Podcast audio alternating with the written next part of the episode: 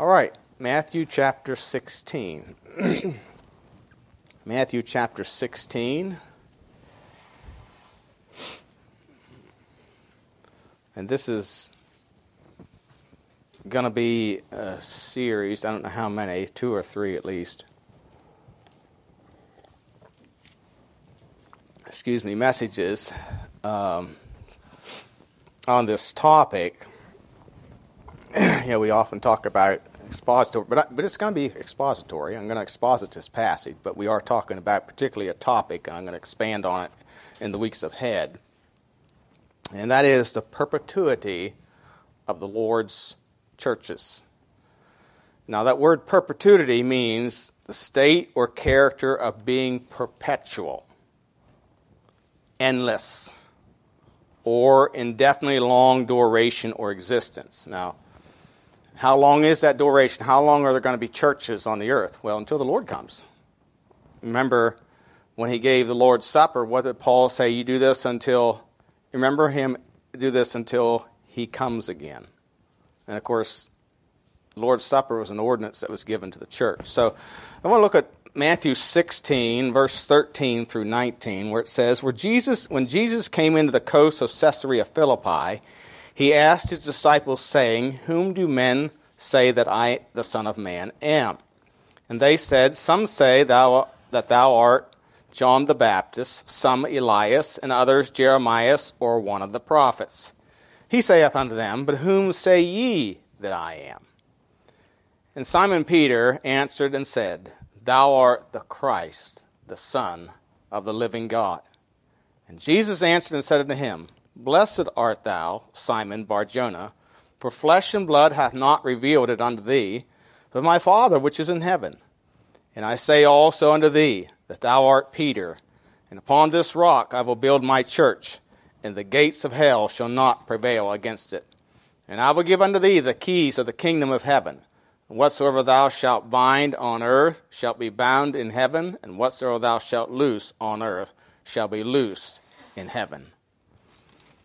Let's go to the Lord in prayer. Heavenly Father, we do thank you again for the privilege and opportunity we have to open your word tonight. I pray that as we look into the word of God, again, we allow the Spirit of God, who is the author of this book, uh, I pray that you'd help. Uh, we allow Him to have His will and His way to open our minds to receive His truth, that we might understand uh, the, the purpose uh, that you built the church and, and the churches would continue to exist throughout time until the Lord calls your saints home, till you call your saints home.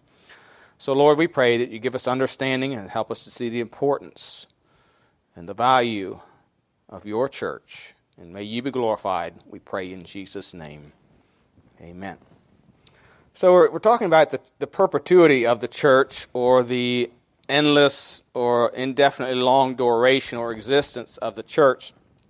And when we say perpetuity, perpetuity of the church, what we mean by that is that we believe that since, since the days of Jesus, there have been Bible believing Baptistic, you know, they weren't always called Baptists. The word Baptist came along somewhere in uh, prior to the Middle Ages but uh, it was most often it was for, used first called Anabaptists, which means rebaptizers. But the, the name Baptist stuck. But it identifies one as Bible believing doctrine and, and several things. And we're going to look at some of those things, uh, probably not this week, but later on. But anyway, but these kind of churches, the, the idea is that these kind of churches have existed since the days of Christ and the apostles. You may not be able, to trace that all the way back. But, you know, some of what we, what we learn and how we know that these churches did exist is what our enemies say about us. Um, and we'll look at some of that a little bit later in the message. But, but that is what we believe. And I believe that's what Jesus is teaching here in this passage. And I want to do several things as we consider this tonight as we get started. First of all, the truth of God is revealed through his churches, through his faithful churches. Notice in verse 17, And Jesus answered and said unto him, Blessed art thou, Simon Barjona, for flesh and blood hath not revealed it unto thee, but my Father which is in heaven. Now, the question I raise is here how does the Lord, or through whom does the Lord reveal truth to us, even to Peter? Well, you say, well, Jesus, duh. You know, okay. Yes, that is true. But what is Jesus to Peter? Well, you you know, people would say, well, he's his Savior, he's his Lord. Is that all he is? What was he doing with his disciples those three and a half years? He was shepherding them. And the word shepherd, it's used in the Bible some places, is where we get our word pastor. And it's interesting that just a few weeks ago, if you remember, I preached from Hebrews 11, or Hebrews 3 and verse 1, where it says that he is the apostle. The apostle. And the Bible tells us that the church is built upon the foundation of the apostles and prophets, and Jesus Christ, the apostle, not one of the apostles, but the apostle, Jesus Christ himself being the chief cornerstone. So, so in a real sense, Jesus, who was the pastor of that group, that church, it was a church, and we'll see some of the reasons why I say it was a church. That first church, made up of the disciples, he was their pastor. And he was teaching them about himself. This is where they learned it. This is where they learned it. You know, and you can go through the, you know, uh, I like the book of John, particularly to think about these things. In the book of John, in chapter 3, in verses 13 through 16. You know, of course, he's speaking to Nicodemus here. I'm sure the disciples were around. And he says to him, And no man hath ascended up to heaven, but he that came down from heaven, even the Son of Man which is in heaven. And Jesus saying that verse, I am God. I'm omnipotent. I'm omnipresent. I'm everywhere. I'm here on earth talking to you, Nicodemus, and I'm also in heaven. That word is in heaven is present tense. And then he says, As Moses lifted up the serpent in the wilderness, even so must the Son of Man be lifted up, that whosoever believeth in him should not perish but have eternal life. For God so loved the world that he gave his only begotten Son. Now, he refers to himself as the Son of Man, and then he refers to himself as the Son of God. So that teaches us that he is he uh, is came to us through the seed of a woman, but he's also the Son of God. So here you have the God man. Uh, chapter 4, verse 25.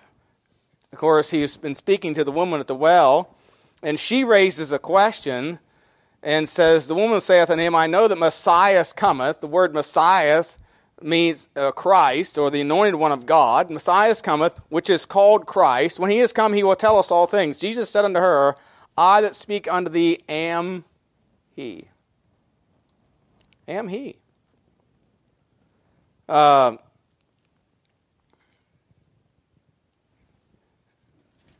chapter oh verses 32 to 30 and 34 again he says you know the, the disciples you know went to get food we heard about this this past week. And it says, And he said unto them in verse 32, I have meat to eat that ye know not of. Therefore said the disciples one to another, Hath any man brought him aught to eat? Jesus saith unto them, My meat is to do the will of him that sent me, and to finish his work.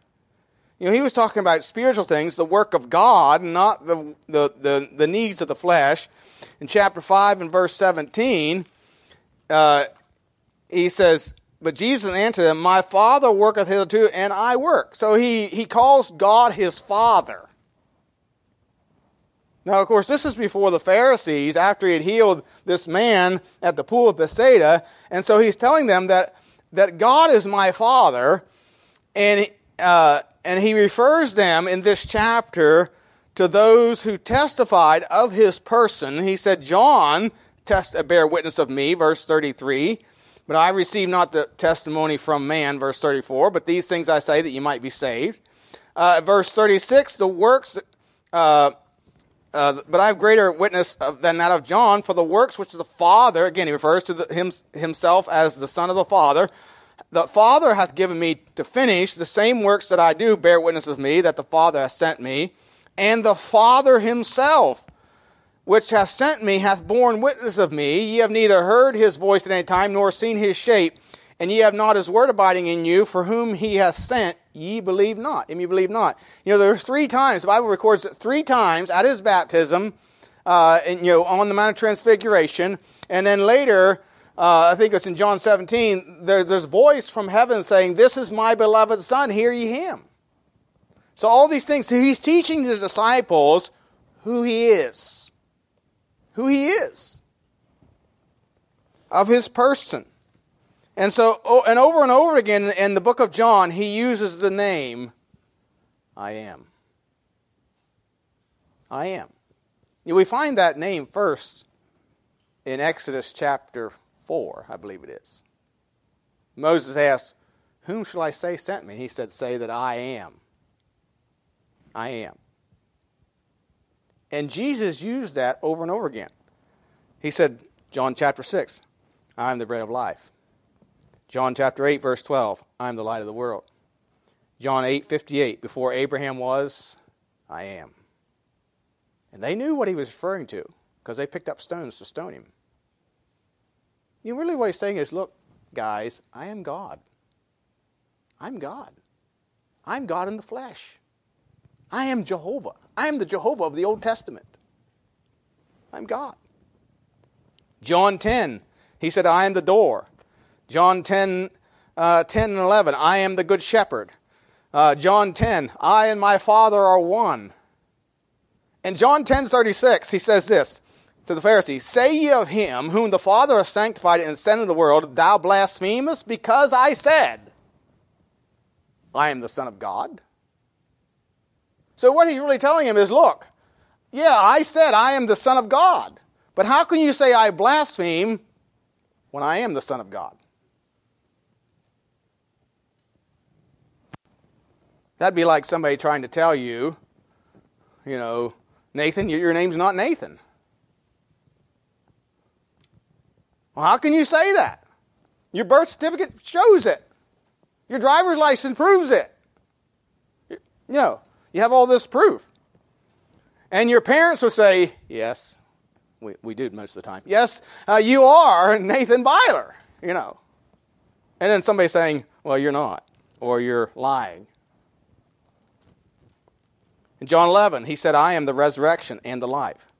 So, where did Peter learn all this, this about Jesus, that he was the Christ, the Son of the living God? He learned it by listening to his pastor in his church. In his church. Ephesians 2 19 talks about the, the church is built upon the apostles and prophets and Jesus Christ being the chief cornerstone. Uh, Hebrews 3 1 talks about Christ as the builder of the house of God. You know, Hebrews 2 11 and 12, and, and again, let me give you some evidence that he referred to that group of disciples as a church. In Hebrews 2, and see, the, the, a lot of people don't believe that was a church, that the church didn't start actually till the day of Pentecost, but that's not true. Uh, but in Hebrews 2, verses 11 12 says, For both he that sanctifieth and they who are sanctified are all one, for which cause he is not ashamed to call them brethren, saying, I will declare thy name unto my brethren. In the midst of the church will I sing praise unto thee. Now, when did Jesus sing in the church? Well, if you go to Matthew chapter 26, I think it's verse 30, after he had instituted the Lord's Supper, they said, and when they had sung an hymn, they went out to the Mount of Olives. Now, it's my opinion that that wasn't the first time they sang together. But they sang together. And he said, I sang in the midst of my brethren, in the midst of the church will I sing praise unto thee. You see, the point is this was considered a church. These guys assembled together, and that's what a church is it is an assembly. And this is the pattern that we see throughout the New Testament. That's the New Testament record. That people learned about Christ, about salvation, and about the Lord and the things of God through the church in Acts chapter 2 and verse 41 and 42. Acts 2 41 through 42.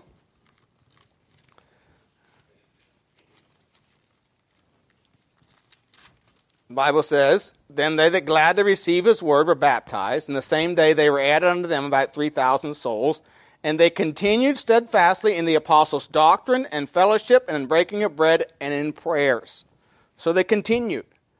And, and, uh, and of course, in Ephesians, I mentioned Ephesians 2, but once you turn over there for a minute, Ephesians 2, in verses 19 through 21, it says, Now therefore, you are no more strangers and foreigners. In other words, you're not outsiders, but fellow citizens with the saints. So when we get saved, we become fellow citizens with the saints and of the household of God. And I believe that's referring to the church. We, we joined the church, of course, through baptism.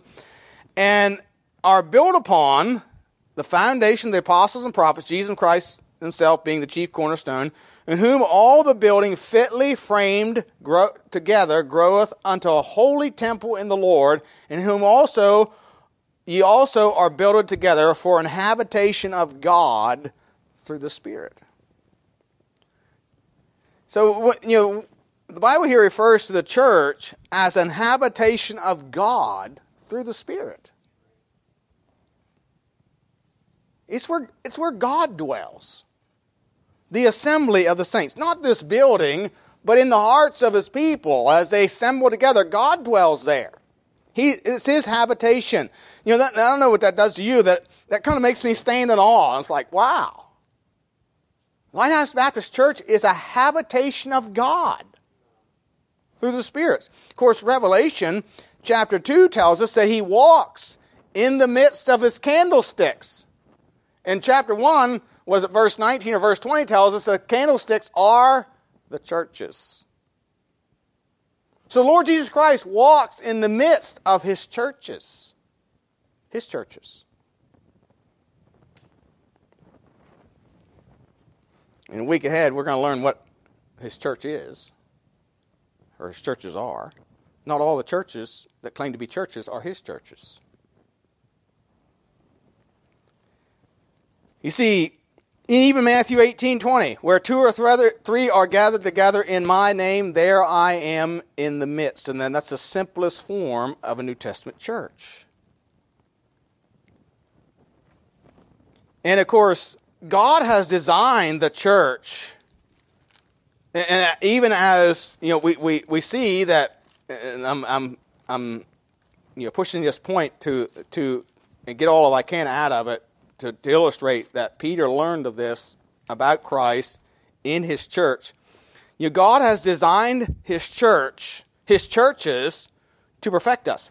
Ephesians 4 11 and 12. He gave some apostles, some prophets, some evangelists, some pastors and teachers for the perfecting of the saints, for the work of the ministry, for the edifying of the body of Christ. Now, you think about that verse there, verse 12 there, for the perfecting of the saints and the edifying of the body. So he's talking about the individual members of the body, individual saints. He's also making reference to the body as a whole.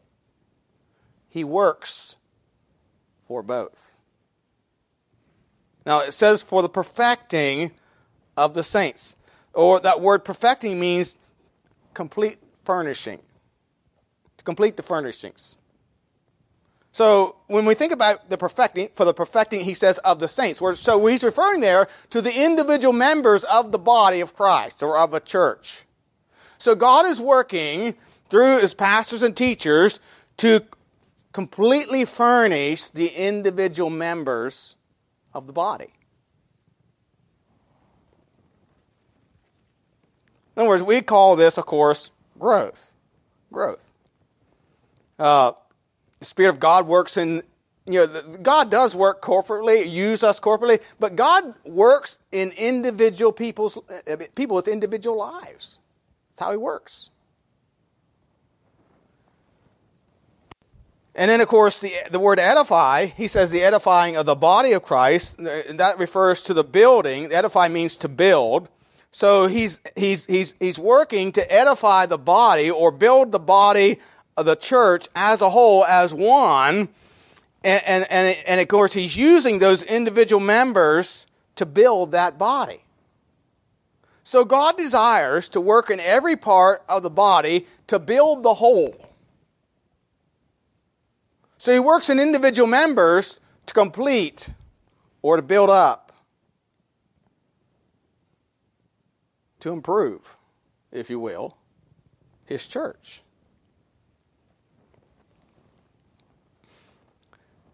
You know, as Brother Hammett said, they have a larger ministry. They have more ministries than we do. They have, they have, I believe, at least five people on full time staff. They got children programs, you know. We don't have any children that age.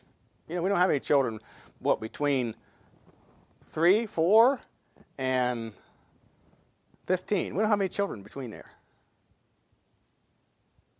So we don't got programs for children. Now, if we had children, we'd do something. Uh, but we don't need that. We don't need it because we don't have them. But but God, you know, works in each individual member's lives to, to make a body complete. And we see this even in the gifts that he gives. In, in 1 Corinthians chapter 12, 1 Corinthians 12, in uh, verse 8, he says, For to one is given by the Spirit the word of wisdom, to another the word of knowledge by the same Spirit, to another faith by the same Spirit, to another gifts of healing by the same Spirit. Of course, not all these gifts are, are working today. To another the working of miracles, to another prophecy, to another discerning of spirits, to another divers kinds of tongues, to another the interpretation of tongues. But notice verse 11. But all these worketh that one and self same Spirit, dividing to every man severally as he will. Uh, and that's not the verse I wanted. I was uh, con- uh, oh verse look at verse 7 but the manifestation of the spirit is given to every man okay so we're talking about every person of the body to profit withal so to profit the whole not just the individual. It does if god works in your heart it does profit you but it's for the purpose of edifying the body and glorifying christ you know some houses are furnished better than others. Some, some Christians are, more, are further along in their growth than others. That's, that's normal. That's normal.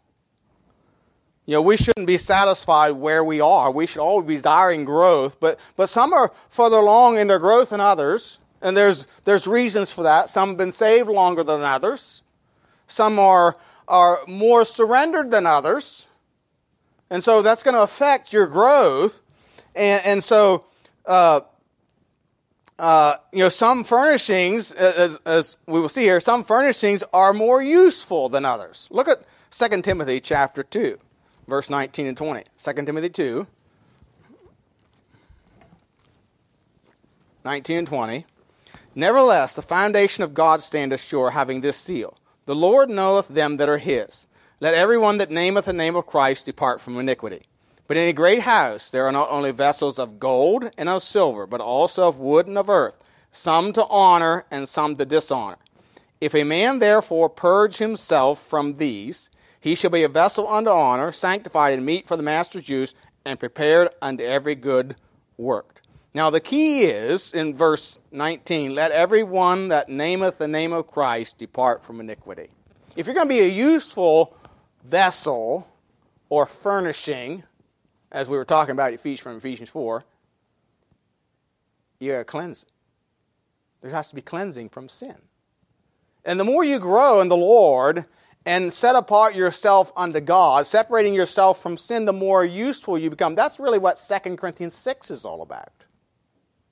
He says to enlarge yourself. You're not hindered. You're not, you're not straitened in us. See, we straighten or restrict our usefulness by sin we allow into our lives.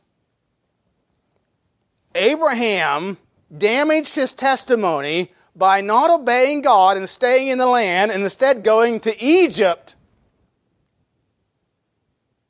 because of the famine. And he hurt his testimony in Egypt. He lied. He got down to Egypt, the pressure of the situation, and he lied.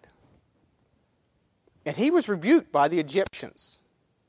Now, if some if the unsaved world rebukes you, do you are you earning their respect as a Christian?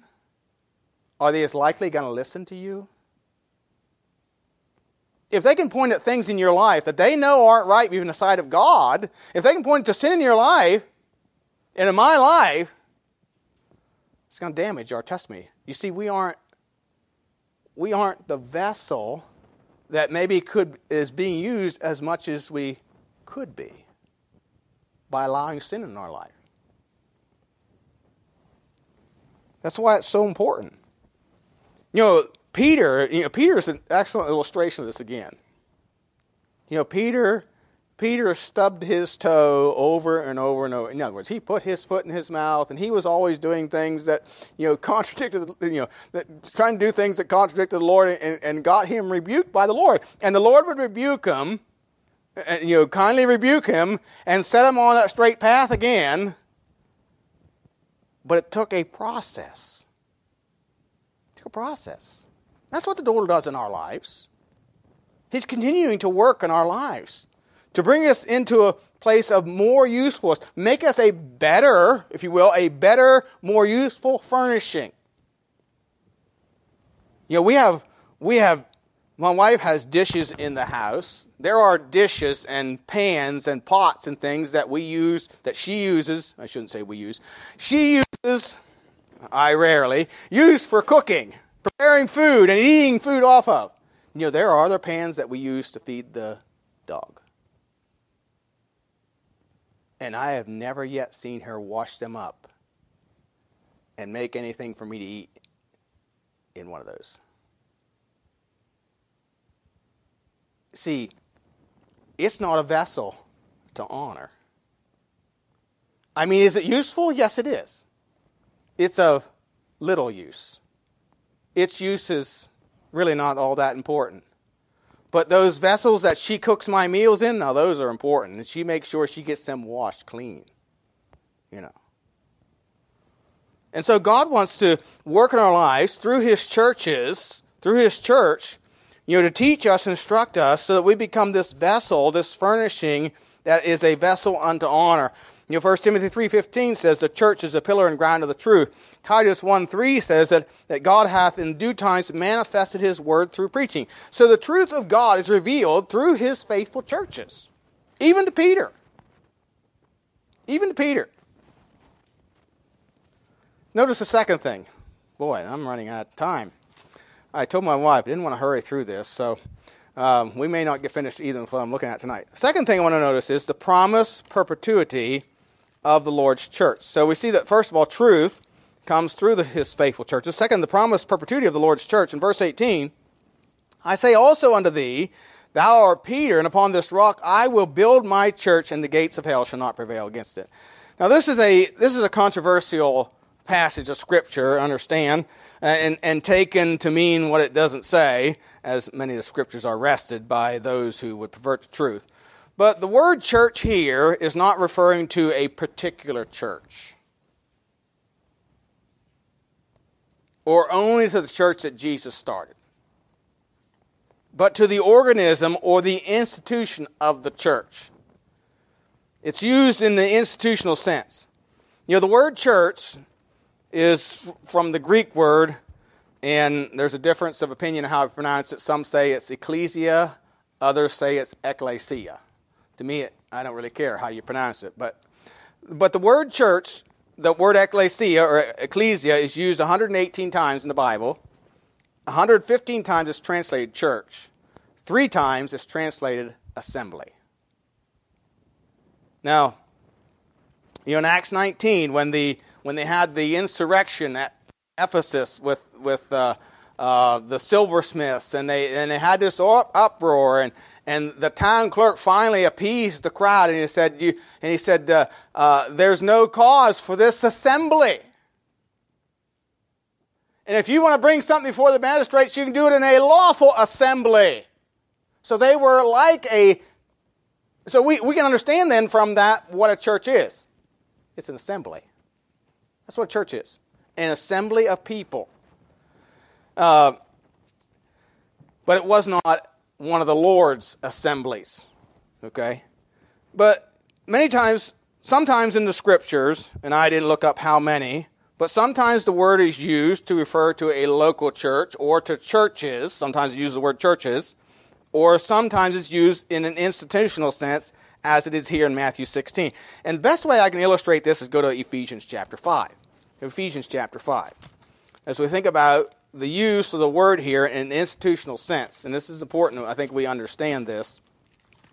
Ephesians 5 and verse 22 says, Wives, submit yourselves unto your own husbands as unto the Lord.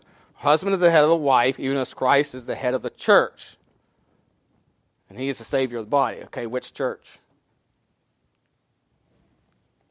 All churches. He's the head of all churches. It's not referring to a universal church or an invisible church, as the Protestants like to say. Uh, but he's referring to all churches or the institution of the church. He is the head of the, and he is the savior of the body. Again, referring to the church. Therefore, as the church, in other words, the, the, all churches or the institution of the church is subject unto Christ, so let the wives be their own husbands and everything. So, so you know, husbands love your wives. Okay, whose wife? Whose husband? Is there a universal wife? Bradley, you married to a universal wife? You know, there's no such thing. But if we're going to say the church here is a universal, then we've got to say there's a universal wife.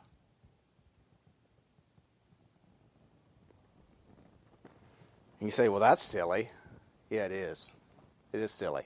Or, as some say, an invisible wife or an invisible husband, you know we know Christ is one, so the husband could be one, but you know, when referring to the wife, even as Christ is head of the body, you know, it's like the church is subject to Christ, so let the wives, so just like the church, the wives, that universal wife or that invisible wife, would you like to have an invisible wife? you know, maybe sometimes she'd like you to be invisible, but you know, uh, you know, this this is what we call the universal or invisible church theory.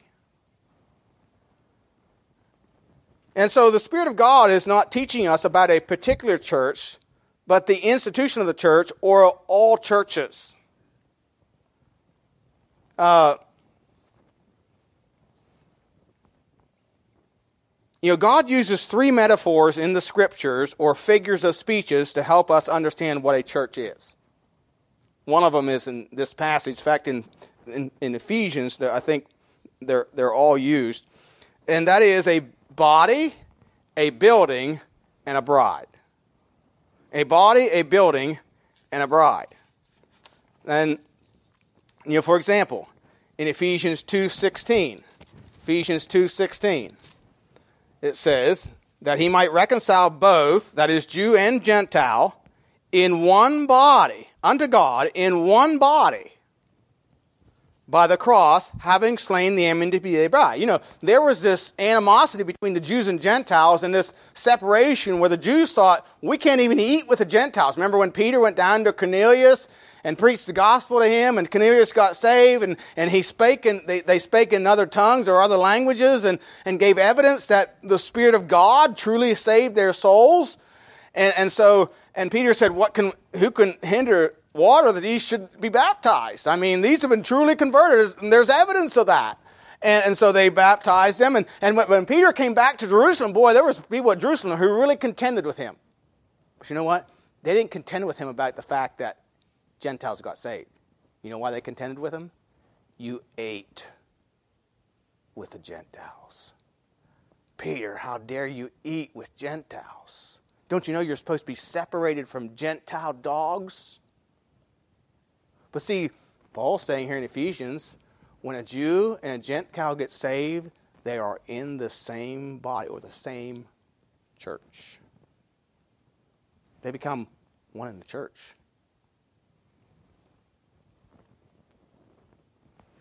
Same body. Ephesians again, Ephesians four twelve talks about it for the edifying of the body of Christ. Verse sixteen. From whom the whole body, fitly joined together and compacted by that which every joint supplieth, according to the effectual measure and the working in the measure of every part, maketh increase of the body unto the edifying itself in love. You know, 1 Corinthians chapter 12 talks about the body of Christ.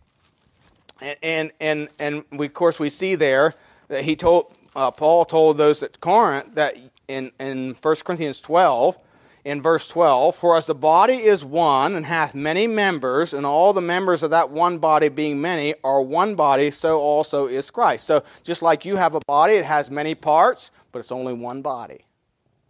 Every church has parts, but it's only one body. It is a body of Christ. And so you think about a body, it is visible, it is local, in one location, it is one unit with many parts. Okay, he refers to the church as a building. Ephesians 2, verse 19, just read it a few minutes ago, refers to as a building. It's also called the house of God.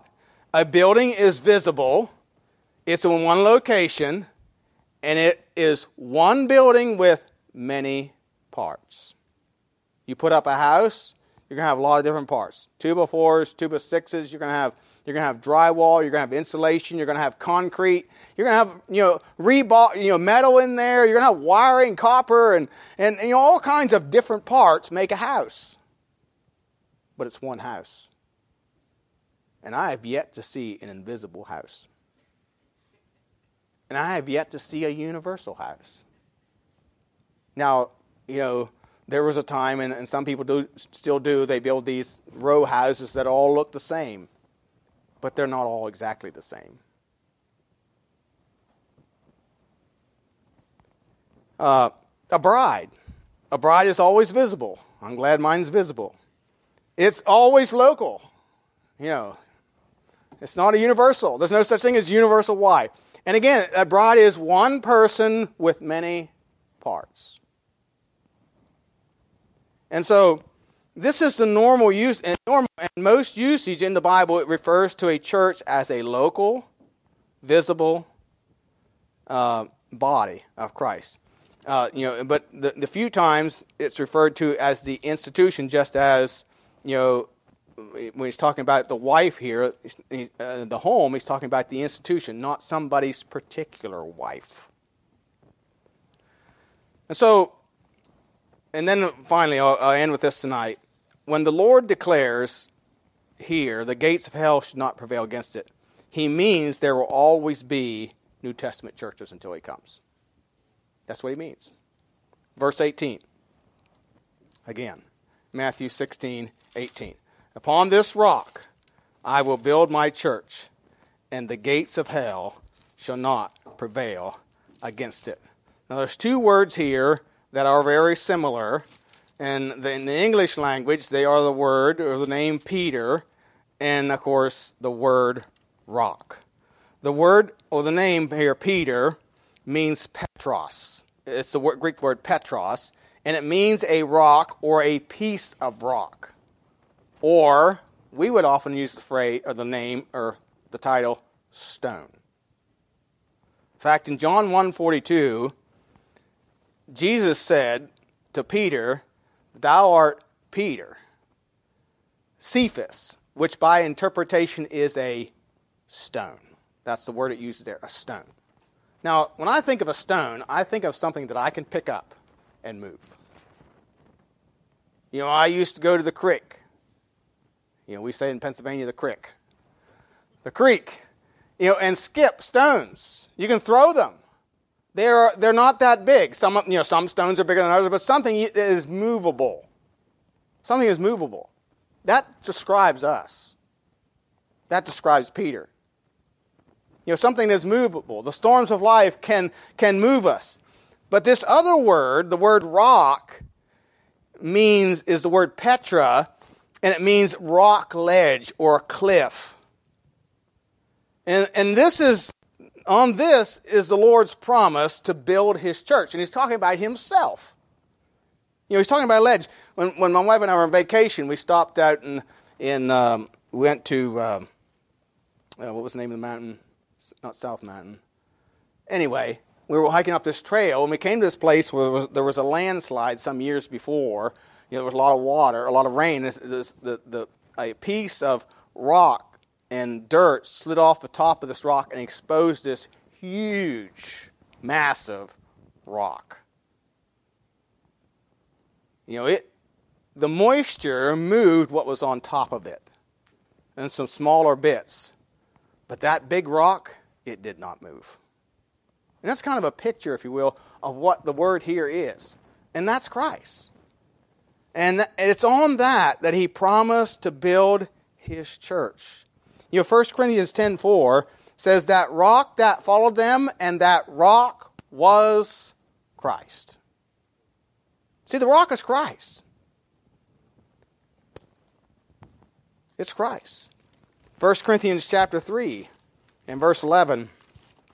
1 Corinthians 3 and verse 11 says, Other foundation can no man lay than that which is laid, which is Jesus Christ. You know, He is the cornerstone. He is the, the, the, the head of the corner. He is on what we build. It's on Him that we build, that He builds His church. He builds His church.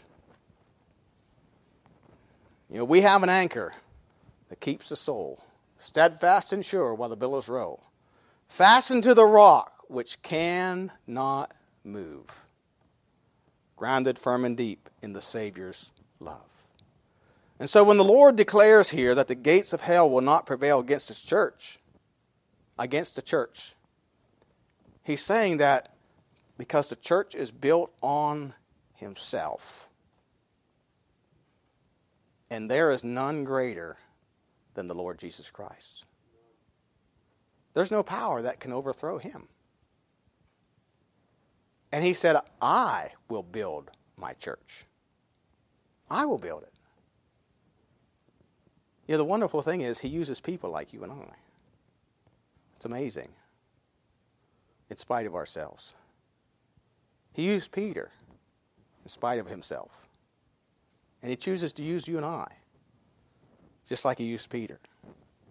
And we're going to stop there tonight. We're going to, we're going to be looking further at this. But you know, the Lord promised that his church would be perpetual. There would always be churches like that first church in sound in doctrine, faithful until our Lord comes for us. That's a promise that he gave us. We just need to be obedient Trust in Him, allow Him to work on us so that we might be privileged to be a part of Him building His church in our day, in our time, in this place.